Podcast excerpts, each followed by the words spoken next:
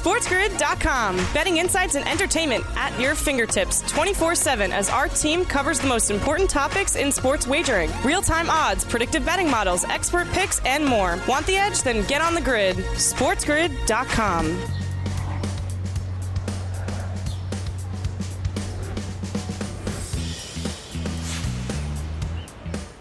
Welcome to hour number two of the morning after live right here on this Thursday on Sports Grid and Sirius XM, channel 159. That is the home for Sports Grid Radio on Sirius XM, all across the Sports Grid network as well. I am Ben Stevens. We are just a few days away from the 2022 College Football Playoff National Championship in Los Angeles. We'll look at where the line has moved because it's moved multiple times not just since New Year's Eve, Saturday in the semifinals, but in the last 12 to 18 hours. We'll also hear from our sports business professor, Rick Horrow, up next here, live on the morning after. You never know what Rick is going to say. We'll go all around the sports landscape in this second hour live right here on TMA. A check in on a big night in college hoops, and we set the stage because as of right now, again, week 18 in the National Football League is on as originally scheduled.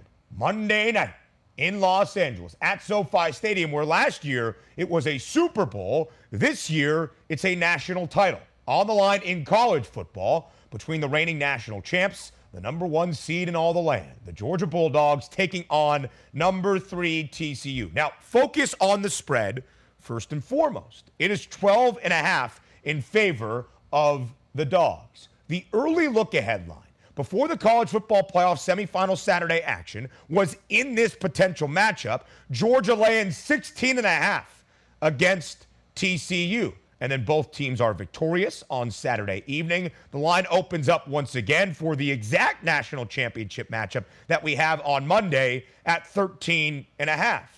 And then we saw some movement about 36 hours ago down to 12 and a half only in favor of Georgia. Quickly bought back up to 13 and a half once again in favor of UGA. Now within the last 12 hours, back to 12 and a half just in favor of Georgia. The market working slightly in the manner of the Horned Frogs, who this year as an underdog have been tasked with proving it on their way to a national championship and they have done exactly that. They have been an underdog in four games this year after flipping to the dog for the Big 12 title game against K State. That is the only game of the four they have not covered. In fact, one outright. Three and one, both straight up and against the spread for TCU as an underdog this year. Georgia has been booked as a favorite in every game this year, all 14 of them, a double digit favorite in 12 of the 14, six and six against the spread. Now, a small bit of information for you here. In the scope of the national championship game and now the nine year history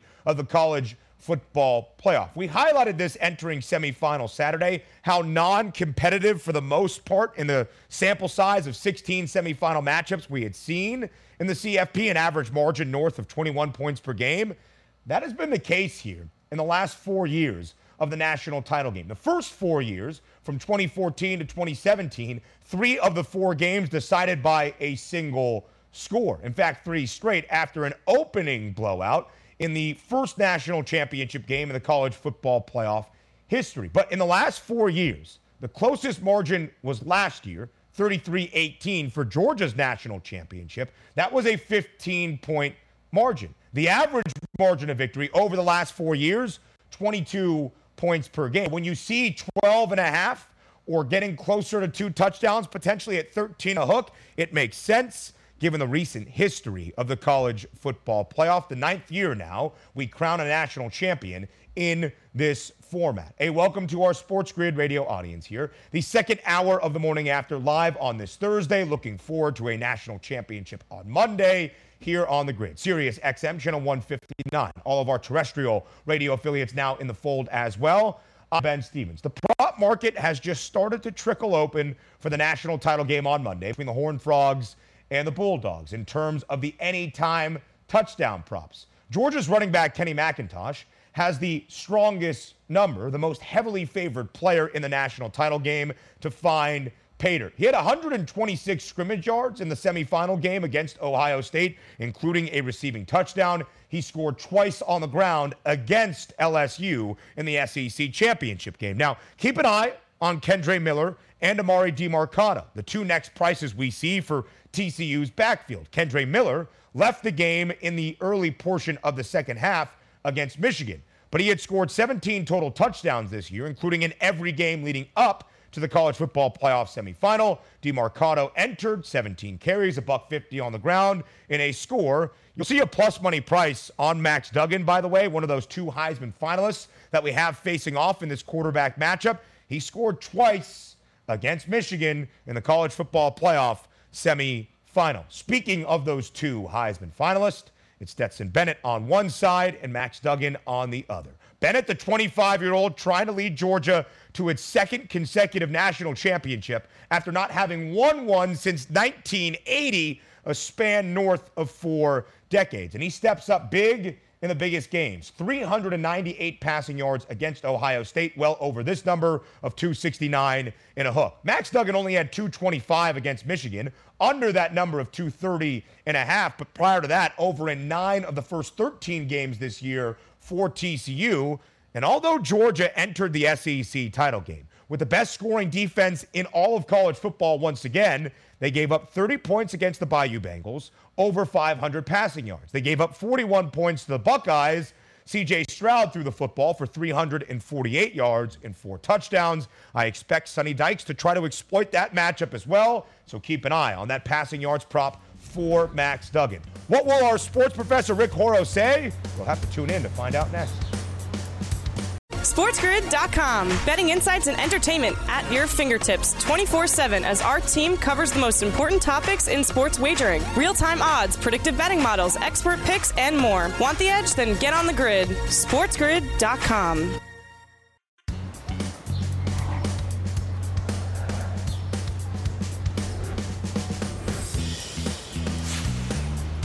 Live right here on the morning after on Sports Grid. Thank you for joining us on this Thursday. Sirius XM, channel 159, all across the Sports Grid network. I am Ben Stevens. A week ago on a Thursday, I was at Yankee Stadium to take in the 2022 Bad Boy Mowers Pinstripe Bowl between my Syracuse yeah. Orange and the Minnesota Golden Gophers. Apparently, so, so was our sports business professor, Rick Horrow, up in the snazzy press box. I was just one of the lay people in the stands taking in the game with a frosty beverage alongside my friends. Rick Horrow knew this. I did not know that he was there in his physical presence, and yet he doesn't reach out to say hello. Noted, Rick. Noted. But a happy yeah. new year to you, my friend. happy new year to you with that precursor. That, thank you, thank yeah. you very much. The bottom line was the press box was not a press box. It was an open air excuse for a press box where they gave you statistics. Oh. I'd have much rather had a winter coat than statistics. Had I seen you, I'd have thrown a paper airplane or, or a snowball Good. or something to get your attention. So sorry. Duly noted. Noted and noted. It was. It wasn't that cold, by the way, by Northeast standards, but Rick Horrow down there in the Sunshine State, it might have been a little bit frigid. Rick, that was on December 29th, 2022. Right. On the final right. day of 2022, December 31st, the college football playoff semifinals. Now, there have been some that have looked and said, why have these games on New Year's Eve when everybody's going out to their parties and popping champagne? Well, this year, the TV ratings were tremendous, up 28% from last year in 2021, the highest ever rated college football playoff semifinal day. That was not on New Year's Day. So, Rick, what is your reaction to these numbers for the college football playoff semifinals in 2022? Collectively and individually. Collectively, look at the storylines. You got Ohio State backing in. You got TCU, do they belong? You got Michigan's avid alums, and they're like 900 trillion Michigan alums all over the world, and they all watch TV. Yep. And, uh, you know, Georgia, do they defend? So great storylines there. But B, the games. Obviously, the games were incredible. And when you think of when you think of Kansas, Arkansas, you think of Tulane, Southern Cal. What incredible football this year! Now you're going to have a 12-team playoff for that. And then finally, it's a calendar issue. When you look at it, they're not going to play these games on the 28th or 29th. And if you're boxed in once every what seven years by a New Year's Eve because Sunday is NFL and will always be NFL, it's not going to change. Yeah. So quit bitching and move on. Yeah, absolutely. And I think we did move on yeah. and we saw the best single day in the history of the college football playoff semifinals. Rick, from another football, a bomb dropped in the soccer world for the U.S. men's national team yesterday. An ESPN report stated that former U.S. men's national team captain Claudio Reyna, whose son Gio Reyna was on this year's World Cup team, but there was some issue with his playing time in Qatar. There was some additional information that Greg Berhalter, although he did not name names, highlighted that Gio Reyna had an issue with his playing time and his attitude on the team became an issue as well. This report states, though, that Claudio Reyna sent multiple messages to U.S. soccer executives during the World Cup threatening to reveal sensitive details about U.S. men's national team coach Greg Berhalter's past. Rick, there are so many different areas of this story. Berhalter and Reyna played on the 2002 World Cup team together. They grew up together. Their wives, Danielle Reyna,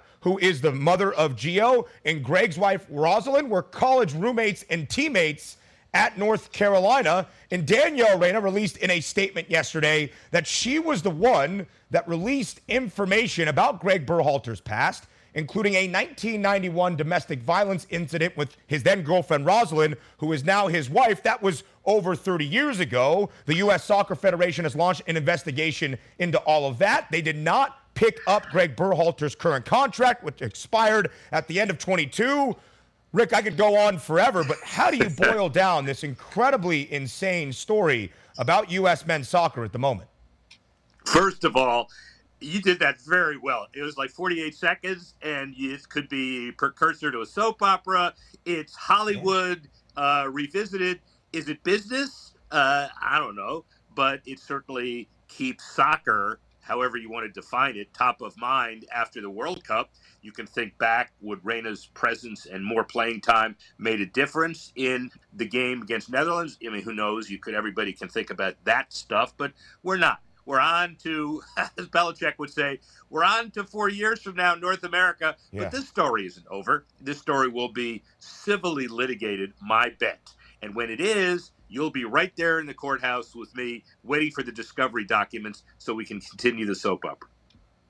It is incredibly interesting. From the drama perspective, it's the worst of sports parents, right? Soccer parents yeah. mad their kid's not playing and they threaten to release this information. When you boil it down a little bit more, though, you get into some highly sensitive material for Greg Berhalter and his wife Rosalind, whose best friends of more than three decades are now airing out some of their past they've had to live through and work through. Greg Berhalter and his wife now married and they have been together for over 30 years. They have four kids. And then the logistical perspective of Berhalter not playing Reyna, you could have blamed both sides for how that played out in Qatar. And Berhalter at this moment under investigation from the U.S. Soccer Federation and is not the head coach of the national team. His future is in question.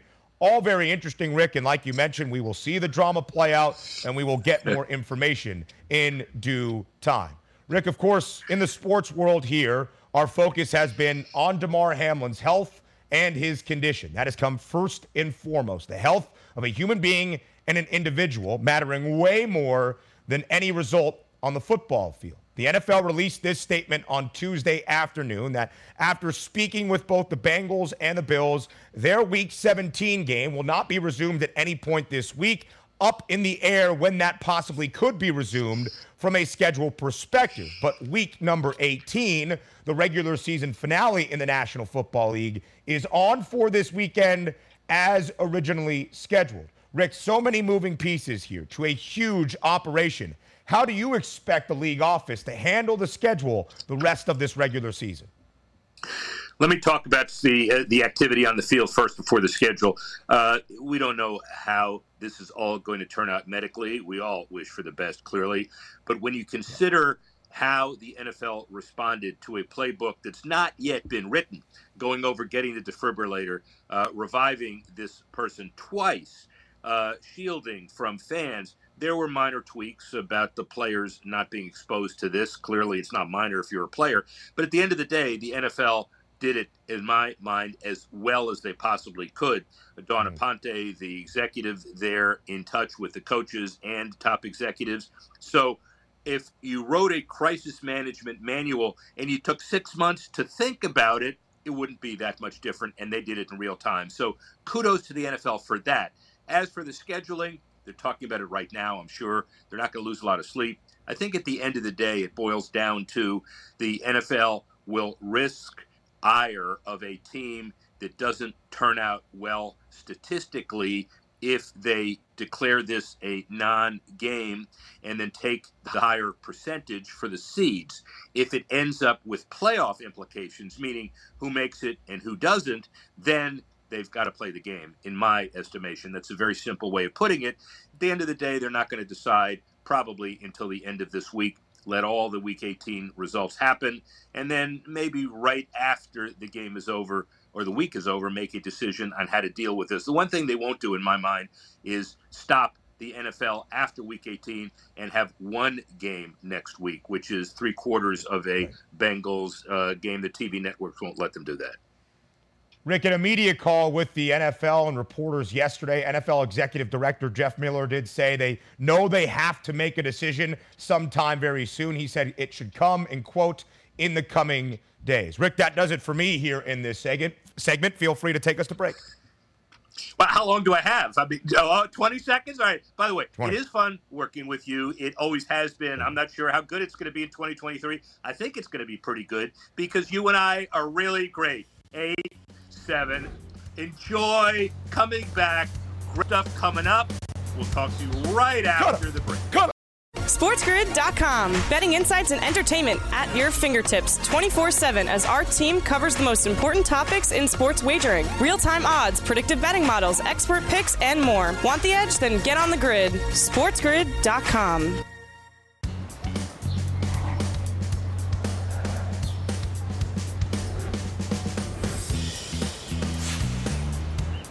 Back right here on the morning after on Sports Grid and Sirius XM, channel 159. College basketball is front and center. We are heavy in to the conference slates now, and that will be the story the rest of the way here in 2022 23 in this college hoops season. So we need to get you ready for all of that live right here on a Thursday on TMA. We enter the zone.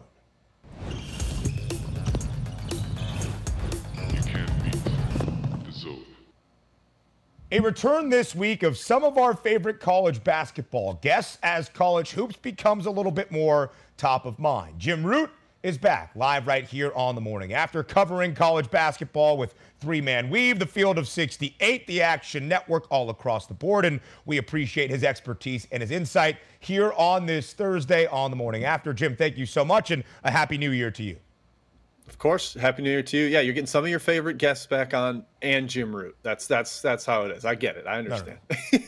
no Jim Root included in that group of some of our favorite guests. And Jim, the uh, last time you. that you were with us, the Missouri flag of your alma mater was flipped upside down. Now it is right side up. The Tigers, a top 25 team, a huge top 25 tilt last night on the road in SEC play in Fayetteville against a top 15 squad in Arkansas. Now, the Razorbacks get the victory, 74 68, a six point home win, but Mizzou covers as a seven and a half point underdog. Entering the game, Jim, Missouri had won outright in their last three games booked as an underdog. In your mind, how is Missouri over exceeding expectations so far this season? There's a, a, really impressive connectivity between the team. They have like 11 new scholarship players, but they actually have chemistry. They have joy playing together. They've gotten uh, into a style really up and down, pressure heavy that has, I think, really engaged the guys and allowed them to play a deep rotation. Egos kind of get set aside when there's that many shots to go around. Dennis Gates has done an awesome job in his first season. Yep. And I think early on, after the Kansas loss, it was like, okay, maybe this team can't really step up in competition. The defense can't hold up. But they've made some really smart tweaks. They've gone a lot more zone. it worked really well last night against Arkansas in the first half. But then the Razorbacks made more shots in the second half. They brought Joseph Pinion in, the freshman. He hit some big shots. Uh, so it didn't quite bear out for a victory last night. But between the the talent that was there and, and Gates brought in in the in the portal and the chemistry and some of the tweaks he's made. I, I, Missouri's actually legit, and, and I think it was impressive that Arkansas came from behind and got that victory last night. Bud Walton, a tough place to play. The must bus rides on here into this new season. They are ranked 13th in the country, are the Arkansas Razorbacks, Jim, but number nine in the KenPom efficiency ratings. What do you think the ceiling is this year for the Hogs? It's it's Final Four for them for sure, um, and, and, maybe national title if if they get Nick Smith Jr. back in there. His status is very murky, cloudy. We don't yeah. know what's going on. I think it's like a, a knee issue. He's getting checked out, but he did play some games early this year and showed off that lottery potential that he has. It seemed like he was ramping up to potentially being an All American despite missing Maui Invitational and some of the early season games. If they get him back in there to complement Ricky Council and Anthony Black and Jordan Walsh, that lanky athleticism that they have all across the roster, you add one more scorer, one more shooter. I think they could be right up there with Tennessee and Alabama to win the SEC and then uh, make a big, big run in the postseason. We know Musselman can do that. That's for sure. The SEC, one of the deepest leagues in college basketball this year, but possibly the most competitive. That would be the Big 12. A top 20 tilt last night in Waco between Baylor and TCU. Chuck O'Bannon Jr., a deep corner two, but still the game winner in the closing minutes for TCU against Baylor last night. The Horned Frogs have won outright as a six and a half point underdog. Jim, when you look at this TCU team, who obviously gave Arizona that sh- uh, showdown last year in the NCAA tournament, an interesting start to the year for TCU, but now they've won 11 straight. Baylor, meanwhile, already their fourth loss of this season. How do you view these two teams at this point entering as Big 12 play picks up? Yeah, it's it's funny. I, I liked both of them as Final Four teams coming into the year. And early it looked like, okay, Baylor's legit and TCU is not based on their buy game performances against the Southland. Early they dropped that one to Northwestern State. And now they're headed in completely different directions. TCU 2 0 in the league, Baylor 0 2 with a home loss. That's not great in the Big 12 considering how competitive it's going to be. I adore TCU. I think they're fantastic. Uh, I've called them kind of a I, this this is going to come across maybe as an insult to Horned Frogs fans, but like a Houston light, and I think Houston's the best team in the country, so I don't mean that as an insult. Yeah. But they barrage the offensive glass. They've got an All-American caliber scoring guard in Mike Miles. They've got some versatility defensively between Miller and Baugh and JaKobe Coles. All those guys. Uh, Xavier Cork had the game-winning block last night. They just need to figure out the perimeter shooting. That's what hamstrung them in the first three games, and they've yeah. kind of struggled from beyond the arc here in, in league play if they get that going, considering the defense that they play, the just all out rim attack that they have going, and having Miles as their star, I, I think they're, like I said, Final Four contender. Baylor, though, they, they got to sort some things out defensively. They don't have a lot of rim protection, physicality. No Jonathan Tchamwa Tchatchoua has clearly hurt them. He's still recovering from his knee injury. Super potent backcourt, but they've got some some issues to iron out as Big 12 play goes on. Two straight losses, Jim, like you mentioned, to open up Big 12 play for Scott Drew and the Baylor Bears, including in their opener, a 15 point defeat against Iowa State. We just flashed the Big 12 odds. Kansas, a short favorite at plus 125. Many feel, Jim, this is the best league in all of college basketball, but just how competitive do you expect the Big 12 to be all year long? I, I think it'll be competitive, but I do think that those odds are probably priced correctly. I think Kansas is a nudge above everybody else in a league where home court is maybe the most important it could possibly be. Kansas has one of the best ones, and they've already won at one of the toughest road environments in Lubbock. That, you know, is a controversial ending. I, get that, but the win counts the same. They're 2 0 with a road win. They, they go to West Virginia. That's going to be difficult as well. There's no off nights in this league. I just really believe in what Kansas is this year with their versatility on the wing. Grady Dick, Jalen Wilson, Kevin McCullar. Few teams can match up with all three of those guys at any one time. And then you got Dajuan Harris and KJ Adams, kind of the perfect role guys to tie it all together. I'm buying the Jayhawks despite the the Mizzou flag behind me, and, and I think they're going to yeah. end up maybe winning the Big 12 by two games, is what I'll predict. KU also the second best odds, only behind Houston at this moment to win the national championship, which would be two straight for Bill Self and the Jayhawks. From the Big 12, to the Big East. UConn, as we think we lost Jim's camera there for a second, some technical difficulties. We hope to have him back here on this show. The UConn Huskies were rolling to start off this season. One of the final remaining unbeaten teams in all of college hoops. A perfect 14 0 start for Dan Hurley and the Huskies. 11 2 and 1 against the spread. One of the most profitable teams in all of college basketball. Well, UConn now on a two game skid, booked as a favorite in both of those games. They go to the dunk last night in Friartown. Providence, Rhode Island. And last year on this show, you know we were fired up on a consistent basis in Big East, Big East action. Providence pulls off the upset over fourth ranked Connecticut last night at home, 83 71. The Friars winning outright in that basketball game as a five and a half point dog. I believe Jim Root is back with us here live on this Thursday on. No, we do not have Jim Root. All right. Anyway, we are going to continue to break down what we saw in the Big East last night. Providence winning outright as a five and a half point underdog. Many people considered Providence a lucky team last year. Their record not nearly or was too good for what their actual roster had from the metric perspective. And they lost a lot of that talent from last year's team that was a four seed in the NCAA tournament. They are off to a 13 and 3 start and a perfect 5 and 0 start in the Big East. Jim, I was just detailing the recap of last night at the dunk. Providence, the upset victory over UConn, 83 71, outright for the Friars as a five and a half point dog. What was your main takeaway from Providence's fifth win already in Big East play and the second straight loss for the Huskies? I'm going to go out and, and, say Providence is better than last year, which is crazy. They won the league last year. I'm sure Friar fans yeah. are, are, finally remembering that. But the talent they brought in the portal, they're a little bit adjacent to like Mizzou. What we are talking about, a team that came together a lot faster than probably some people expected. And I'm sure John Calipari is wishing he still had Bryce Hopkins. He's been dominant so far in the front court for them, giving them a, a real scoring piece. Jared Bynum left the game last night, and they still managed fine.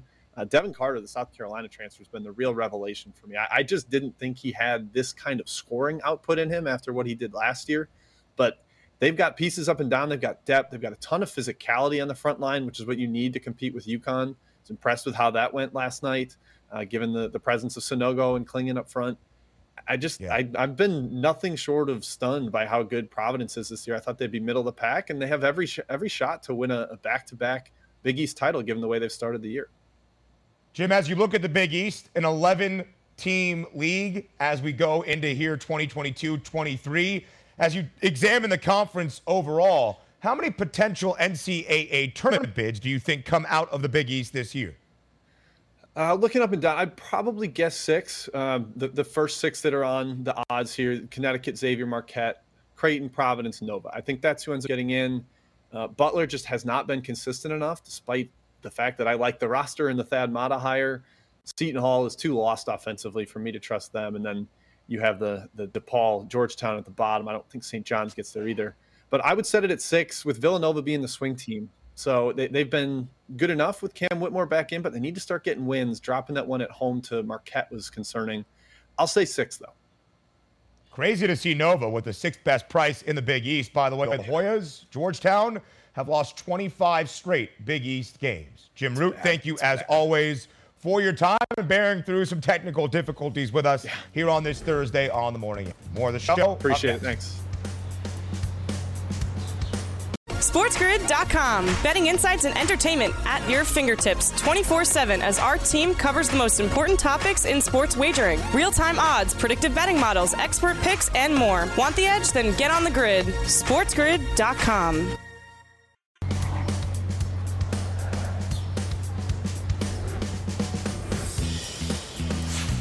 Back right here live on the morning after on this Thursday on Sports Grid and Sirius XM, Channel 1 59. I am Ben Stevens. Within the last couple of minutes, the Buffalo Bills have put out a positive statement surrounding the condition of Damar Hamlin. As the Bills have stated, per the physicians caring for Damar Hamlin at the University of Cincinnati Medical Center, Damar has shown remarkable improvement over the past 24 hours. While still critically ill, he has demonstrated that he appears to be neurologically intact. His lungs continue to heal, and he is making steady progress. We are grateful for the love and support we have received. So, some incredibly positive news for Damar Hamlin, stated by the Buffalo Bills in this release just about 15 minutes ago. Again, He appears to be neurologically intact. His lungs continue to heal, and he is making steady progress. Incredible improvement in the last 24 hours. So, here on this Thursday on TMA, we welcome Harrison Sanford onto the show as well as we set the stage for week number 18. But of course, Harrison, this week in the National Football League, the health of the individual, not the football player, but the human being that is Damar Hamlin, has been front and center. What is your reaction to that very positive news on this Thursday morning? Good morning. Uh, yeah, I, am happy to see that. I was hoping for the best. Uh, it's been kind of a wonky week trying to deal with the emotions of everything that we saw on Monday Night Football and then still trying to uh, do our jobs, whether that's talk about sports in general or for the purposes of this show or uh, this some of the things that we do with this network, talk about sports betting, made it very difficult. Uh, so happy to see that, and you know, just a reminder that you know, as we potentially play some bets and some wagers, we're not assuming uh, the same level of risk that some of these athletes are part are, are giving up uh, when they step out there on the field, whether it's football or any of these combat sports, to really put things in perspective. Happy to hear the good news and um, hoping to hear even more news as time continues to go because I believe in that Buffalo Bills uh, press release. It also said that he is still critically ill, so there's still a ways to go. But Eddie, but I love to hear good progress, and I hope we, we continue to hear more. A recovery process certainly underway, but positive news over the last 24, 36 hours for Damar Hamlin and his condition. Still at the UC Medical Center in Cincinnati. And Harrison, you're right. Our best bet, our parlay for a National Football League weekend can seem like the most important thing in the world at times, but it becomes insignificant when we worry about the health of a human being. So positive news on this Thursday morning for Buffalo's Damar Hamlin. We got the release from the National Football League a couple of days ago. The resumption of the game between the Bengals and the Bills still uncertain, but the Week 18 schedule outside of that is on as scheduled. It's the regular season finale, Harrison, in the National Football League, and the true regular season finale is Sunday night at Lambeau Field between the Green Bay Packers and the Detroit Lions. The Packers, a four and a half point favorite against the Lions. Harrison, Green Bay is the only team in the NFC wildcard chase at this moment that controls its own destiny for the seventh and final NFC playoff spot. It's pretty simple for Green Bay win and in. So, Harrison, a simple question to you Will Aaron Rodgers and the Packers knock off the Detroit Lions? Yeah, Green Bay is going to get the job done. Uh, if you just look at uh, how these two teams are kind of postured, uh, the Detroit Lions have a poor secondary. They let up a lot of passing yards, and right now, Aaron Rodgers seems like he's operating with a wealth of confidence with the receivers that he has out there. Um, Christian Watson, be, there was some thoughts that maybe he wouldn't play last week. He ended up playing, uh, and so I could only imagine he's going to be even healthier for this matchup. And then you also throw in as well the fact that the Detroit Lions, while they could be playing for pride, that could just be about it if the LA Rams take care, I mean, if the Seattle Seahawks take care of the LA Rams earlier in the day, then Detroit really only has that to play for. They wouldn't be playing for a playoff spot. So I'm going to bet with the team that has the the utmost amount of motivation versus uh, the team that might not have that. And speaking of motivation, my friend Ben, uh, I have some props that I think would be interesting as it pertains to some of the games that we're going to talk about, and also this one. Uh, numero uno, one Preston Smith is one and a half sacks away from a $1 million bonus last time these two teams played. Uh, he had two pressures. I will be throwing some shekels down on our friend Preston Smith to uh, hopefully cash out on that bonus that's allowed for him in his contract. There is also a man by the name of Kalif Raymond, obviously not as popular in the passing attack now that Jameson Williams is there. But as I alluded to, yeah. the Lions might not be playing for anything. Could be some garbage time later on in the game. Kalif Raymond gets a $125,000 bonus for seven receptions or uh, and or a $125,000 bonus for 50 yards receiving. Uh, I will be betting his over. I'm assuming his over is probably mm. going to be around 25, 30 yards. He needs 50 of those to get 125K. If Jordan, uh, if, if if uh, Mr. Goff, if Jared Goff is a man of the people, if Dan Sullivan is a man of the, Dan Campbell is a man of the people, he let Raymond cash out on that bonus and hopefully help me cash my ticket. Motivation all around the place for week number 18. Teams jockeying for a playoff spot, postseason positioning, and contract incentives that should handicap into the prop market as well. So as we look at this Green Bay Packers team, Harrison, you believe they'll make it five straight wins to end out the regular season and clinch that seventh and final NFC playoff spot. Is this version of Aaron Rodgers and the Green Bay Packers a team that can make some noise in the postseason as well? 100%. 100%. Um, I think they have uh, one. They have the experienced quarterback, which is what not not what a lot of teams in the NFC can say. They have the proven quarterback, which is what not a lot of the teams in the NFC can say. Uh, so I think it's all out there for them. Obviously, they would love to have maybe a home game or two at Lambeau Field. That's not going to be allowed to them, but I think they have what it takes. Honestly, uh, I do think if they end up running into the 49ers, it could be an issue because they're the weakness of their team is their rush defense, and obviously that's what the 49ers do well. But at the same time, you're talking about Brock Purdy at quarterback, and as well as he might have played so far, how much do you really trust him? Uh, so I like the Packers' chances uh, going forward here. Again, there's not a lot of players uh, or teams rather in the NFC that have a wealth of experience and that are actually talented to that level, in my opinion. So I like the Packers for sure. I would like them a lot more if they weren't playing the 49ers to start, though, because of that rushing attack that Kyle Shanahan has constructed there in San Francisco. And we've seen the Green Bay Packers struggle against the San Francisco 49ers in recent postseasons, including last year in Lambeau as the number one overall seed. You see there the teams, their records, and their conference odds entering the regular season finale.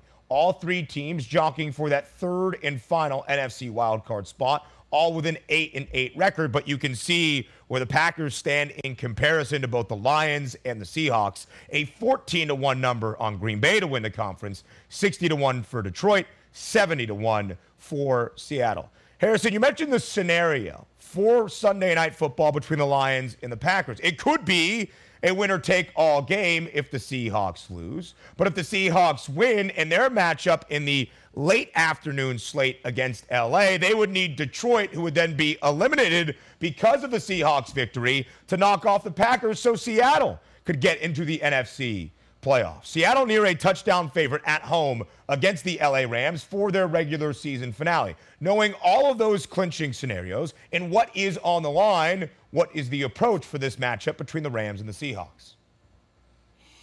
Yeah, I, I, got the Seahawks winning this one, and I think they win it big actually as well. Uh, again, they are playing for their playoffs lives. The Rams aren't. I know Baker Mayfield is probably playing to impress uh, some team, if not impress uh, Sean McVay again uh, to potentially be the backup quarterback. But with that being said, uh, I got the Seahawks all the way here. Uh, I just think the motivation factor, again, it, it, it cannot be ignored uh, when we factor it into sports betting. Uh, I did want to uh, also point out as well there will be a person on the Rams that is motivated more than some others.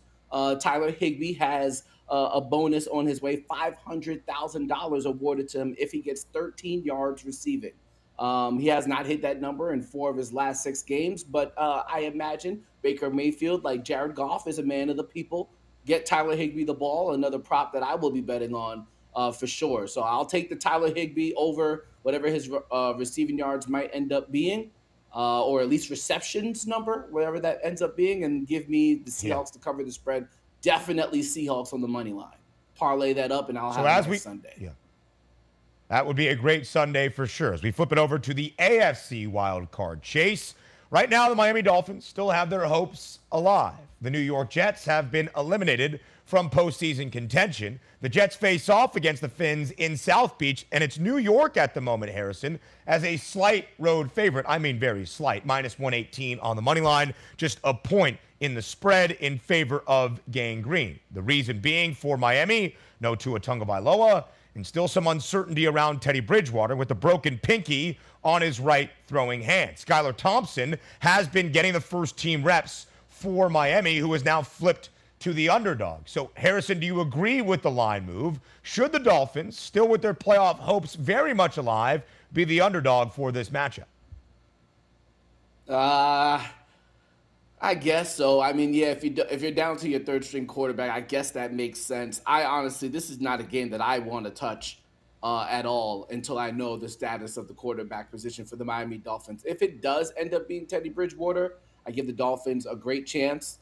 Uh, but if it's not, then I'm gonna just really gonna wait to bet this game live and see what the live angle might be. This is a tough tough spot because you know typically we're ready for the backup quarterback. Now you got to prepare for the backup to the backup. They're playing with motivation, but I don't. It doesn't come across like Robert Saleh is one of those guys uh, who doesn't want to win another game, considering where this Jets franchise yeah. has been, especially against a divisional rival. It's a tough spot for sure. I prefer to bet this one live. If I had to do something pregame, I would wait until final word is made on the Miami Dolphins quarterback situation. The only team there in the AFC wildcard chase that controls its own destiny, the New England Patriots. If they win, New England is in, but they're a seven point underdog against the Buffalo Bills. That line now up for week number 18. Somehow, someway, Harrison, the Pittsburgh Steelers still in the hunt for a postseason bid. They're a two and a half point favorite against the Cleveland Browns in their regular season finale at home on Sunday afternoon. Pittsburgh has won three straight ball games, five of the last six. So, what flipped for the Steelers to be in playoff contention at this time? Well, the running game has gotten going, and we've. I mean, if you're if you were a fantasy football manager of Najee Harris throughout the entirety of the year, you're wondering what happened to this dynamic running back that we used that they used that used to exist for Pittsburgh.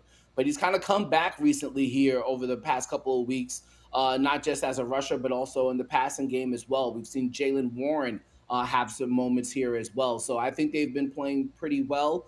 Um, and obviously, George Pickens catches anything that's in the vicinity of his arms. Uh, and maybe just maybe, Ben, maybe just maybe Diontae Johnson finally gets in the end zone. He set an NFL mm. record for the most targets with no touchdowns so far this season, which is crazy. I think at this point he's over 130 targets, no touchdowns, NFL record. Uh, so maybe he breaks that this uh, this week, but nonetheless, uh, they've changed it around, and I expect them to win this weekend. So Harrison, all of those games on Sunday, a couple on Saturday as well, including the Saturday night showdown in Duval between the Jaguars and the Titans that will decide the AFC South. Jacksonville at this moment, a six point favorite. Harrison Sanford, we will see you all weekend long on In Game Live across the Sports Grid Network. Thank you for your time today. We round out the show up next. SportsGrid.com. Betting insights and entertainment at your fingertips 24 7 as our team covers the most important topics in sports wagering real time odds, predictive betting models, expert picks, and more. Want the edge? Then get on the grid. SportsGrid.com.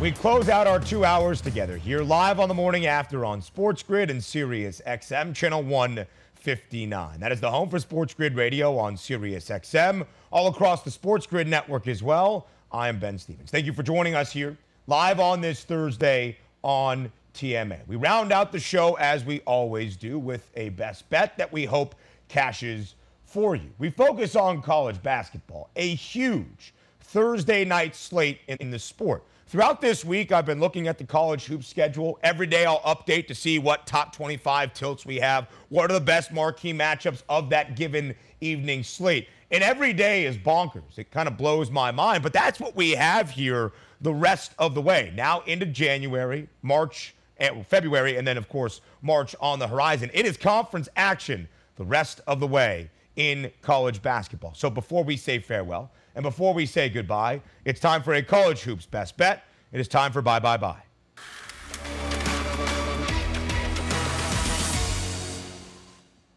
So just a few nights ago, earlier this week, Purdue at home in West Lafayette at Mackey Arena suffered its first loss of the season. Purdue, who is currently ranked number one in the country for a fourth consecutive week, upset by your family, your religion, in Rutgers basketball. A one point victory for the Scarlet Knights, but Purdue started off the year a perfect 13 0. They look to bounce back tonight, do the Boilers, on the road in Columbus against the Ohio State. Off to a perfect 2 0 start in Big Ten play with the second most efficient offense in all of the country, according to Kenneth Pomeroy. Purdue, a top five efficient offense as well. I believe in the bounce back for the Boilermakers. It's a one and a half point spread in favor of the Buckeyes. I think Purdue starts a new win streak after winning its first 13 games of the year. Oh, yeah, speaking of your family, your religion, and Rutgers basketball, I, along with our boss here on Sports Grid, El Jefe Greg Sussman, in attendance tonight at the rack in New Jersey for Rutgers and Maryland. Thank you for joining us here on this Thursday on the morning after. We'll be back on a Football Friday tomorrow, starting at 9 a.m. Eastern Time. I'm Ben Stevens. Talk to you then.